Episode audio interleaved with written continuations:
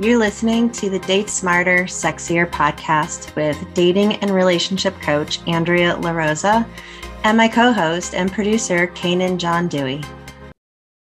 So welcome back, and we are going to change it up a little bit today. We are going to answer your questions. So Canaan actually came up with this idea. Thank you for coming up with it. Oh my gosh. It's like literally my job, I think. Well, you are amazing at it. So, oh, thank you so much. I appreciate you. This show is so great. I'm glad you're like doing it. Oh my, we have the most fun. Yeah. Just planning this show is fun. And then sometimes, for those of you listening, I wish sometimes we hit the record button on some of our pre-planning meetings, because we get into some deep conversations where we're just coming up with questions or topics to talk about. And I'm just like, imagine people could hear this sometimes. Anyway, but yeah, so the idea of this episode came because so many of you asked questions in the Facebook group and online in our DMs on Instagram, as well as through our email address at datesmartersexier@gmail.com. And so we wanted to create a show once a month, or at least every 10th show. We're going to answer the questions that you have been sending to us anonymously, of course. We're not going to say who is sending these questions. Because which then allows you to be able to ask us anything you want. Just know that we'll never say your name. And we're actually working on something to be able to allow you to be even more anonymous than just sending us a message via DM, email, or et cetera. But look for that in the future. So we want to answer your questions today. So I'll give it back over to Andrea. Let's start with the questions. Yes, let's go.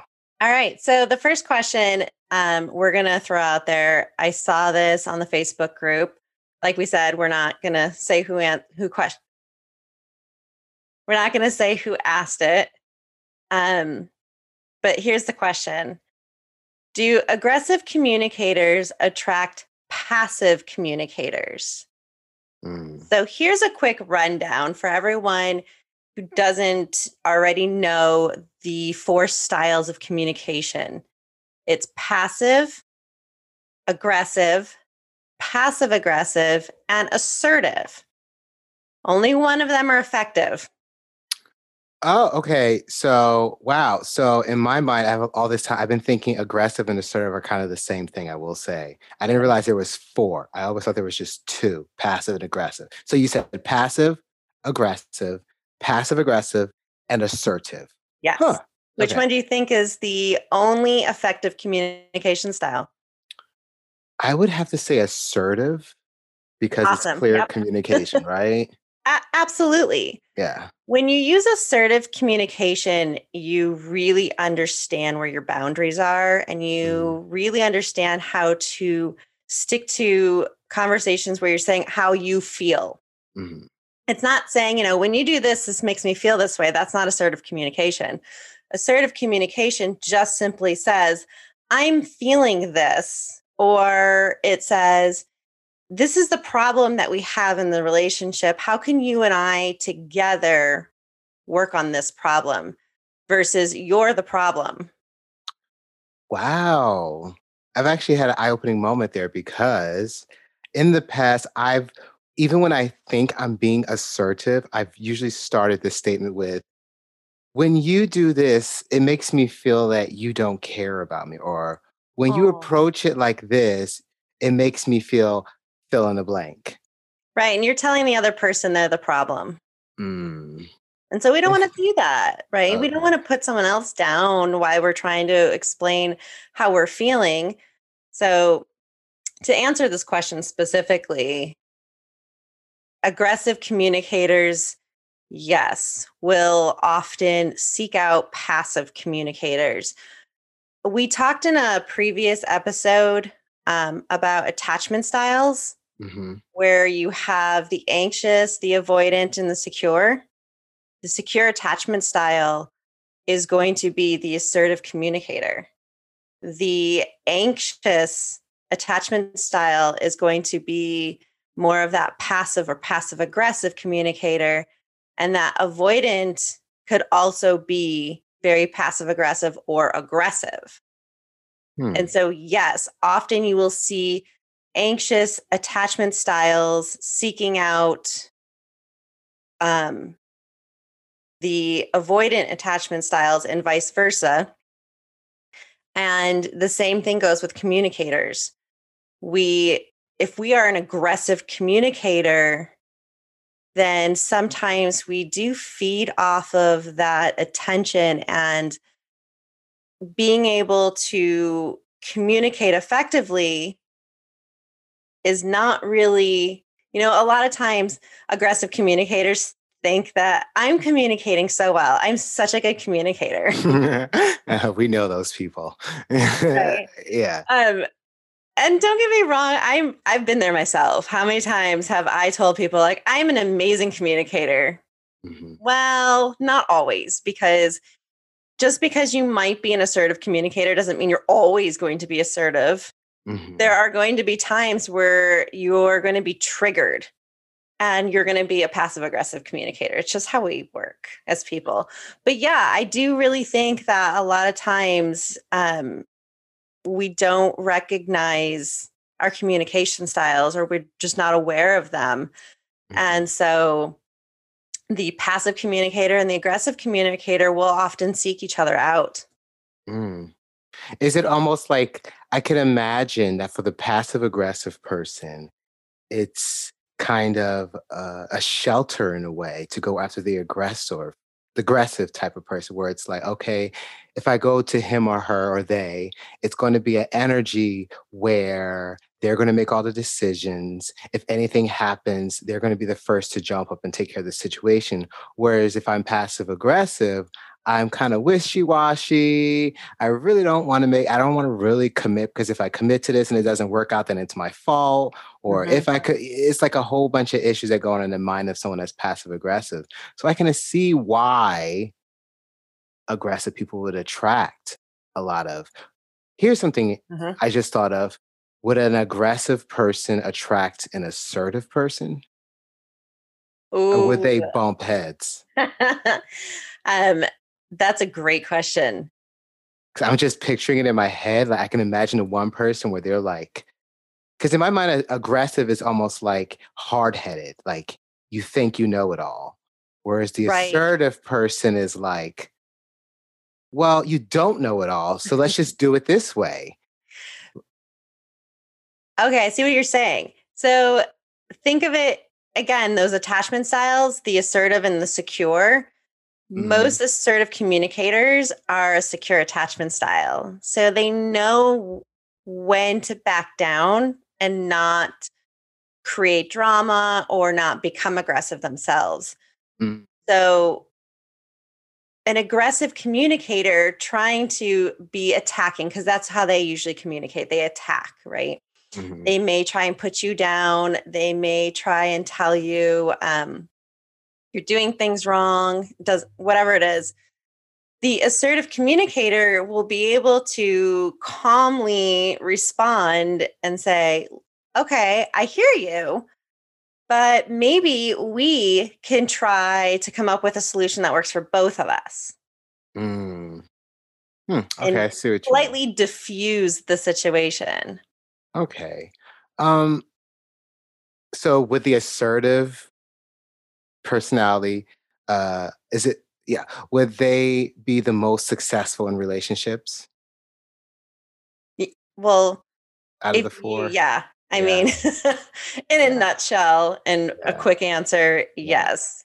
Yeah. But that's kind of the hardest to be, if you really, it's almost like being completely yourself, being calm, being patient, being centered, being all these things that's supposed to make you like the best person you can be. So I would imagine finding an assertive lover is slightly challenging, which brings me to another question that was kind of similar to the one that this person asked in the group.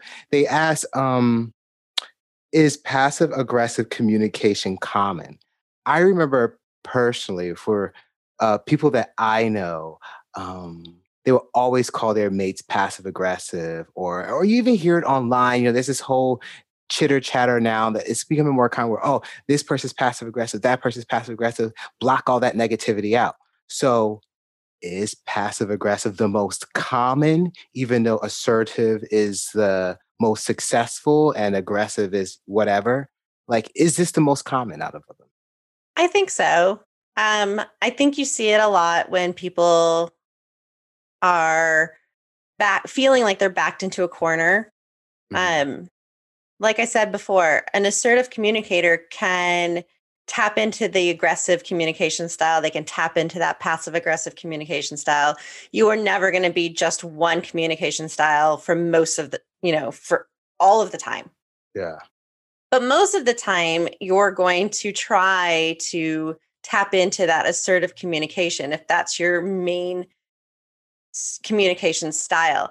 Now, a passive aggressive communicator, they're the communicator that is really afraid of confrontation as well in the moment, right? This is not all the time, but in the moment, when you are passive aggressively communicating something, you are trying to avoid a conversation, the real conversation.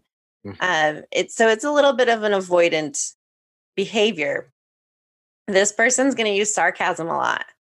Yeah. And sarcasm is actually kind of popular. Like, we love the sarcastic, like, I remember growing up, characters like Daria or even Janine Garofalo's whole comedic branding is all about being sarcastic and dry. And even dry humor still to this day is very common because it's rooted almost, it's kind of passive aggressive, honestly. People laugh, but every time the person says something in that tone, it's almost like, do you or don't you want this? Right. And that is absolutely passive aggressive communication. Yeah. And to answer the question, passive aggressive communication is the most common for people, or is the jury still kind of out on that? I mean, there's a lot of quizzes. You can go online and take a quiz to see if, what your main communication style is. And there's a lot of research behind the communication styles. There are some professionals and experts out there that believe that there should have been two more added to it. Mm-hmm. That submissive is really a communication style. That's not the same as passive? Well, that's the thing. So there's only really four main ones that have been officially identified, but you will find that experts are trying to argue that manipulative and submissive are also communication styles. Yes. So there is mixed research out there. And I think we're still learning. Yeah. Because that you point out manipulative, that's actually, I mean, I can think of certain people who were their dating style was almost manipulative. Absolutely. It's almost like emergence of aggressive and passive aggressive. It's like, I'm a strong arm you while smiling in your face. It's like, yeah.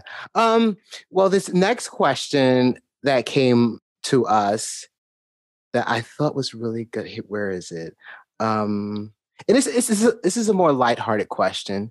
This is a fun one. Where does one find age-appropriate singles in their area without going to a bar?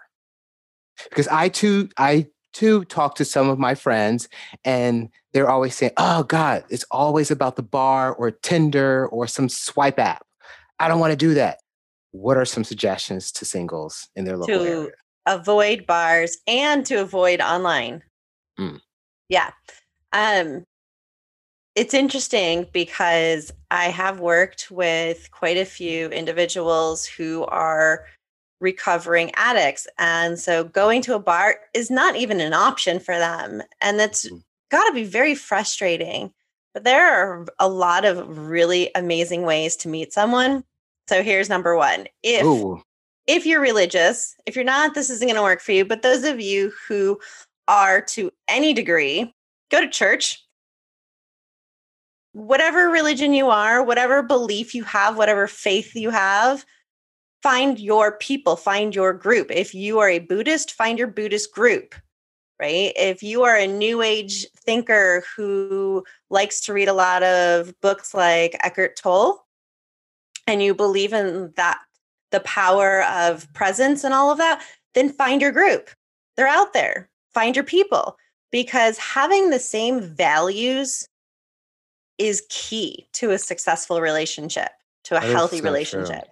If you share the same values, then that's great. Now, on the flip side of that, don't go to church to find a wholesome partner if you aren't the same way. Yeah. How many times do you hear people who are like, yeah, I'm going to go find myself a good woman at church?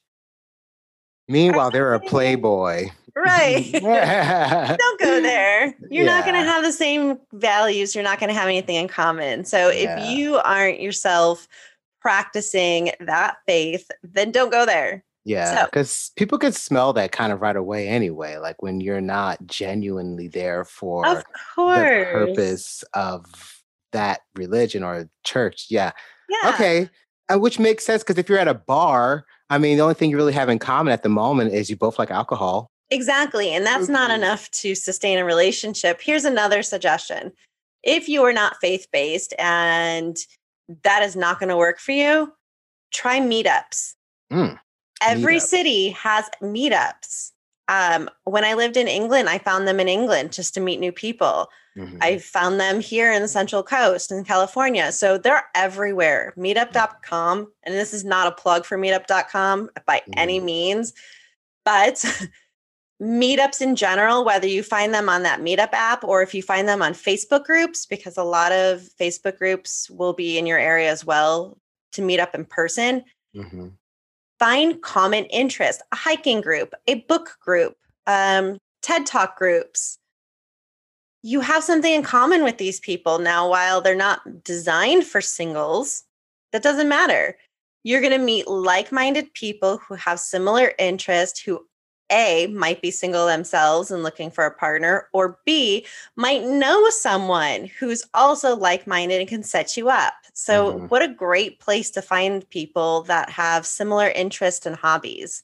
That's a fantastic idea. And to piggyback off of that, because it's kind of the same exact thing as meetup groups. Like I noticed on like Facebook groups, a lot of those groups, if you have a certain interest, every so often they'll throw an event where people come in person. Like I'm a part of this one group for people who enjoy wearing kilts. And every so often they throw like a pub crawl where everyone who enjoys kilts and the men or women that like them get together and go around a different pub. So there's a chance you can meet someone single if you're into kilts or wearing kilts. But that's just an example. But I was also thinking like Eventbrite events, like they have unique events on their website that aren't necessarily like always concerts or shows, but they have things that are like interesting, like interesting kinds of fairs, like a steampunk fair or something interesting like that. And if you go and you're into that, you can meet people. And one more is Course Horse, where you can take, I don't know if they're doing in person again, but they do like different kinds of courses in person. Because I remember back in Brooklyn, I took a class on sushi making. They do all kinds of courses, and there were some single people there. So if you're into like learning how to make foods and stuff, you can take these courses as a single person or a couple, as a couple, which goes to one of our questions later, as a couple building exercise. And you can meet people and make friends and everything. So just to piggyback off of that. Absolutely. Yeah. Every city, it doesn't matter how big or small your city is, there are going to be groups that do cooking classes, that do pottery classes, that do art classes, that do, it doesn't matter what it is, whatever you want to learn. If you're just kind of playing around with, maybe I'll try learning, I don't know, for example, the ukulele. Yeah. To throw a random one out there, you join a group and you're learning and you meet someone else in the group who happens to be single and it's, wow, this is amazing. Yeah. And then you get to know each other, but you have some kind of common ground to start on. Yeah, that's a great idea. All right. I'm going to throw out the next one. Let's hear it. Cool. So wait, so to recap before we move on, the two things we suggest for singles to find people to meet is local meetup groups or church if they're faith-based. We kind of threw out three. The third one is finding some kind of course or learning activity. Okay. So course or learning activity, meetups or church. Perfect. Yeah. For those of you listening. Thank you for clarifying that. Yeah. This next question that we are going to answer, we've answered a few times actually. And I think I've answered it on Instagram a couple of times. I've answered it on YouTube, but the reason why I'm throwing this one out yet again is because this is a huge one. I'm going to read the question first. When a woman is telling me about a problem, how do I keep myself from trying to solve it? Ooh. This is a question that came from a man. Mansplaining. And this is a little bit more for those heterosexual couples out there. Although I do find that women who are more in tune with their masculine energy, more so than their feminine side, will also do this. Same thing with men, but I've seen a lot of women do this as well. I have to admit, I've done it myself. When friends have come to me and asked, telling me about their day or telling me about a situation with their partner, and I go into this fix it mode, like, oh, I got to fix this problem for you. Mm-hmm. And I realize, oh, no, that's right. Women don't want that. They just want a sympathetic ear. Mm-hmm. But it happens a lot with men when they're trying to date women. The woman is telling them about, this challenge that they had at work, and they go into their fix it mode of, mm-hmm. okay, I must figure out a way to fix this problem. And she's going, no, mm-hmm. please don't. Mm-hmm. I can immediately see the issue there. He's not listening. Right. Yeah. There's a YouTube video out there that has a couple sitting on a couch, and she's got a nail in her forehead. Oh my God. And he's trying to constantly tell her, like, you just have to take the nail out of your head and you won't have a headache anymore, honey. And she keeps interrupting him, and she's like, you're just not listening to me. It's hilarious. It's such a strange video, but it's just how we communicate. It's how we listen. So the best way to recognize this is someone is telling you about a challenge that they had in their day. Maybe it was from work. And to be a true empathetic listener, you need to just shut your mouth and nod. Yeah, I agree. And I actually would say for gay relationships too, it's sometimes it's kind of sort of the same. I've seen it in lesbian relationships where the more aggressive communicator is instantly goes into fix it modes, or even in my relationship sometimes, my husband, he's in marketing, so he tends to be a problem solver. So there are times when I'm expressing something I'm frustrated about, and he's automatically trying to figure out, how can I fix this issue so he doesn't feel like this anymore? Right. And then I get frustrated because I keep going on, but he keeps telling me, no, just do this, do this, do this, do this. I'm like, you're not listening to me. You're not listening to me. So I definitely, and usually all I really want is just someone to listen, just be a sounding board to be like, yes, yes. Because a lot of times us just talking it out, whether it's me or a female, not feeling like her boyfriend or whoever she's dating is not listening. It's just, you just want to talk it out loud, so then right. You can like work it. Because a lot of times if it just sits in your head, it's confusing. But speaking it out loud and seeing someone nodding and responding, or just listening, not responding, listening, you hear yourself saying it, and then you're like, okay, now I see what it is. And you can respond with questions. If you need to clarify, or if you're not following, it's okay to ask like a clarifying question, or to even like sum up what they're saying so that they know that you're hearing them correctly. Like they're talking about, an issue that they had with their boss at work, for example. And you sum up, so what I hear you saying is X, Y, and Z happened. Mm-hmm. Yeah. Okay. I just want to make sure I was following. Like that's okay too, because you want to make sure that you're understanding them correctly. And yes, often people can come to their own solutions, but a lot of times it's not looking for a solution for anything. It's just, it's created this emotional turmoil in me and I need to release it, or it's just going to bubble up and explode. Yeah. And honestly, in your relationship, you don't want the work stuff bubbling up and exploding in your relationship. No. And there's no guarantee it's going to happen at work when it explodes. Yeah. So they have to release it. Yeah. And so let them release a little steam and just listen and be empathetic and understanding and just hear what they have to say. If they want your opinion, they're going to ask for it. Exactly. And I feel like all of us, including myself, because I know I do it sometimes too. I'm not guilt-free of it, but it's just, that's it. Just listen sometimes. Don't worry about, because I feel like we instantly go into our response mode. Like, oh yeah, they're talking. What am I going to say? What profound thing am I going to say? It's like, just chill out and listen.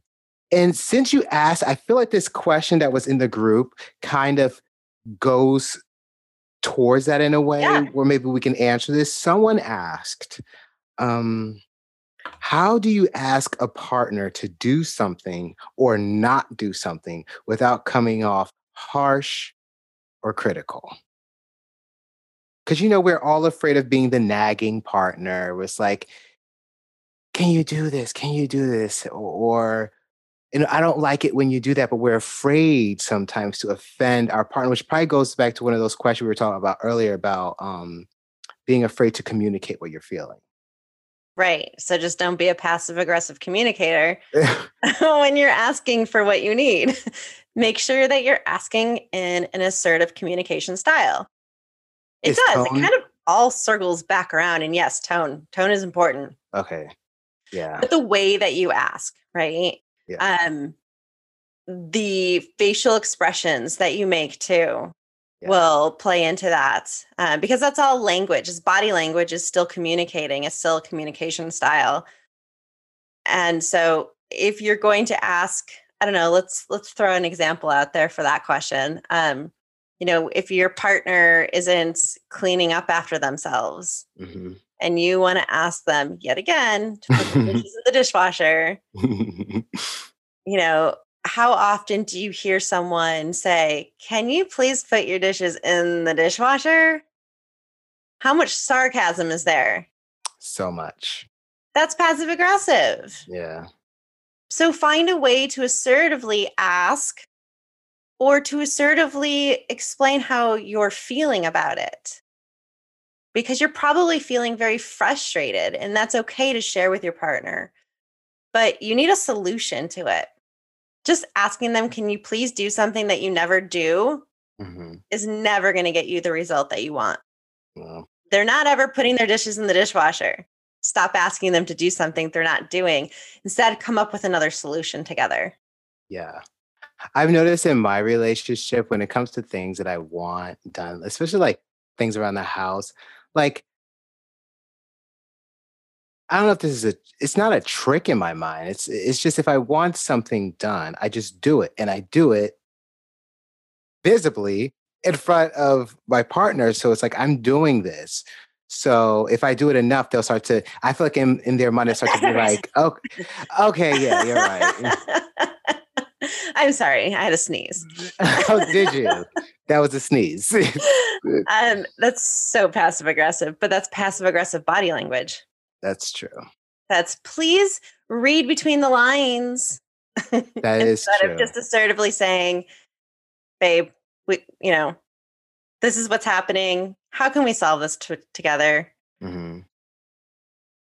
That is passive aggressive. Yeah, you're right. I'm sorry. You're right. No, I'm not sorry, but yeah, you're absolutely right. Jeez. So next question. I'll go. Here's a good one. Why do we always want what we can't have? Mm. What do you think? I think we need a few hours to answer this one. Yeah. I'm just kidding. There's so many movies made about this very thing, like Shallow Hal and stuff like that, where it's always about, you know, the guy wanting the girl that's way out of his league or vice versa or whatever, you know, the really, really poor person wanting the really, really rich person or, you know, we're always like, oh, the grass is so much greener over there. Right. There's a lot of reasons There are definitely a lot of reasons. And maybe at some point we need to do an entire episode on this topic. Mm-hmm. But just to name a few of the reasons why this can happen. You know, sometimes it's just being excited about the thrill and the chase of it. For some people, it's like, oh, like you said, the grass is always greener. Oh, I want that. Oh, now I want that. Those are those that once they get you, or they get what they wanted, what they were chasing, they're done. Mm. So you'll see it a lot of times in relationships where one person is heavily pursuing the other person. And then as soon as they get them, they're like, great, that this is boring now. The thrill is gone. So I think I'm going to go find someone else so that I can have heavily pursue and chase after. Another common reason is that we need to be validated. And it gives us a sense of validation, right? If we are accepted by that person, it gives us a sense of validation, and our ego can be satisfied now, right? Hashtag winning.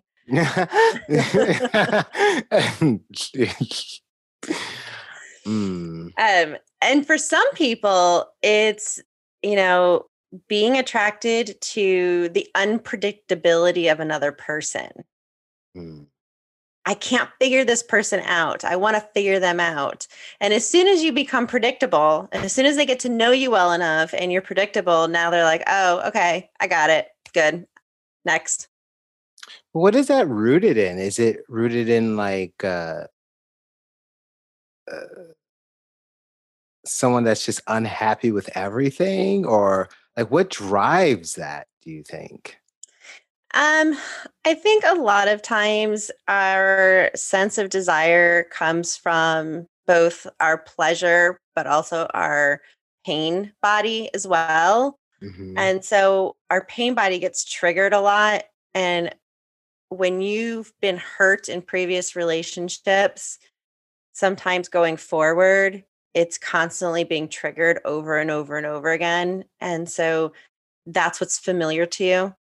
And now you're just going after what's familiar, even though those are often the same people who are like, I just want to settle down. I want to meet my person and be together forever. But you're just so used to that disappointment, or you're so used to chasing after things that you don't actually want, but you think you want. You're so used to, you know, there's women out there that are so used to being love bombed and not realizing that that's actually not a healthy pursuit. That's not a healthy way to be courted. I've heard of that before. Is that where someone like just wines and dines you like over the top? So it's like they're in love with dating, the beginnings of dating, right? Or people who, I think there's men and women who are obsessed with getting married, not necessarily being married, but the process of having the wedding and going through it. And I think once all that dies off after they get married, they get bored. Those are the people I think that say, oh, I love love. No, you love marriage. There's a difference. Yeah. But it's that sense of being in love, right? In those beginning stages of being in love, there's all of this passion. There's all of this chemistry. And chemistry will come and go in a relationship, but connection, that bond that you get from connection. Now that's different. That's, in my opinion, a healthy relationship. In my opinion, that's what we should kind of be striving for. I agree. Wow, I feel like because I'm like still sitting here in my passive aggressiveness from that revelation that I had earlier. So that's actually, I mean, I've been listening, but at the same time, I did have an eye-opening moment there where I was like, how have I been communicating all this? I hope those of you listening had a moment too where you're like, dang, I've been doing it the wrong way this whole time. There's so much to understanding how we communicate. Yeah. So much. But it's really important if you want a healthy relationship to learn about your communication style, to learn about how people around you communicate. You're not going to go out there and change how everyone communicates. That's not your goal. That's not your job. That's not what you should be doing. All you can do is see how you respond, how it affects you and the choices that you make. So if someone is aggressively communicating with you, you can identify it and say, look, you know what? I'm going to be assertive about this, but I'm going to try and communicate to the best of my ability. Mm. That's all we can do. Yeah. And don't go after things that you think you want that you really don't want. Which I think is a form of like poor communication with yourself in a way. It's not listening. It's not even listening to yourself. So basically the other symptoms that we've been talking about in this episode is an issue of not listening to your partner or listening to the other person. And then the other one is not listening to yourself. So basically communication is listening. Yeah. And knowing what you want, right? Tapping into yourself and understanding yourself and understanding what you want. Mm-hmm. Then you can be a little bit better at listening to other people and knowing whether or not it's a good fit with that person. Do we have time for one more question? Do you have one more? Yeah, we can do another one. Well, yeah, let's do one more question. Do you want to do one or do you want me to do one? We have different lists for our listeners so they know like yeah, just so happening. You know, like we're like we both get questioned. Well, I comb the Facebook groups for a lot of your questions that I see you asking other people within the comment section. And I notice a lot of your questions, not a lot. A lot of your questions do get answered, but I do notice some questions do go unanswered. So I definitely want to grab some of those questions and make sure that we answer here in the show. So definitely always ask questions in a group, send us questions in a DM, send us questions to datesmartersexier@gmail.com. You have 3 ways, and we're going to keep the list going. Whatever we don't answer today, we're going to answer in our next episode. But I definitely want to get to one more question. And I think, Andrea, let's answer one of your questions. Oh, okay. Let's see. Oh, goodness. Oh, here's a good one. What? How do you know when to keep trying or when to let go? Oh. So I'm going to assume a lot of people are feeling this right now coming out of COVID, being post-pandemic. A lot of things are opening up. I know every state is different and every country is so different. And I know we're much further ahead than a lot of other countries. So if anyone does listen to this from another country, I apologize not to be the snotty Americans that we are, where we're opening up. Yeah. We do have some listeners in Greece, I noticed, but yeah. Oh, wow. That's so cool. That's so cool. So yeah, everything is kind of getting back to normal, and people are now, you know, the news has been talking about how the divorce rate went up since the pandemic. I know some couples. Yeah. People were really stuck at home on top of each other, and their relationships worked because they were able to have their separate times. Mm-hmm. They were able to travel for work or be outside the home. And now what's happened is they've realized some of the issues that they had in their relationship are at the forefront. And they're in their face, and they've realized, I don't know if we can make this work. Whether you've tried therapy together or not tried therapy, it doesn't, you know, therapy's great, but therapy also can really help you understand whether or not you should just give up, right? Mm-hmm.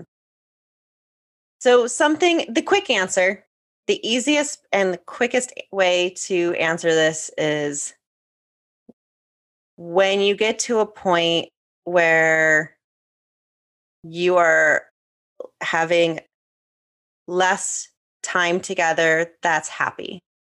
So when your time together is becoming more and more about the fights, more and more about the challenge, more and more about the sadness, that is when you need to look at it and say, I don't know if this is worth fighting for anymore.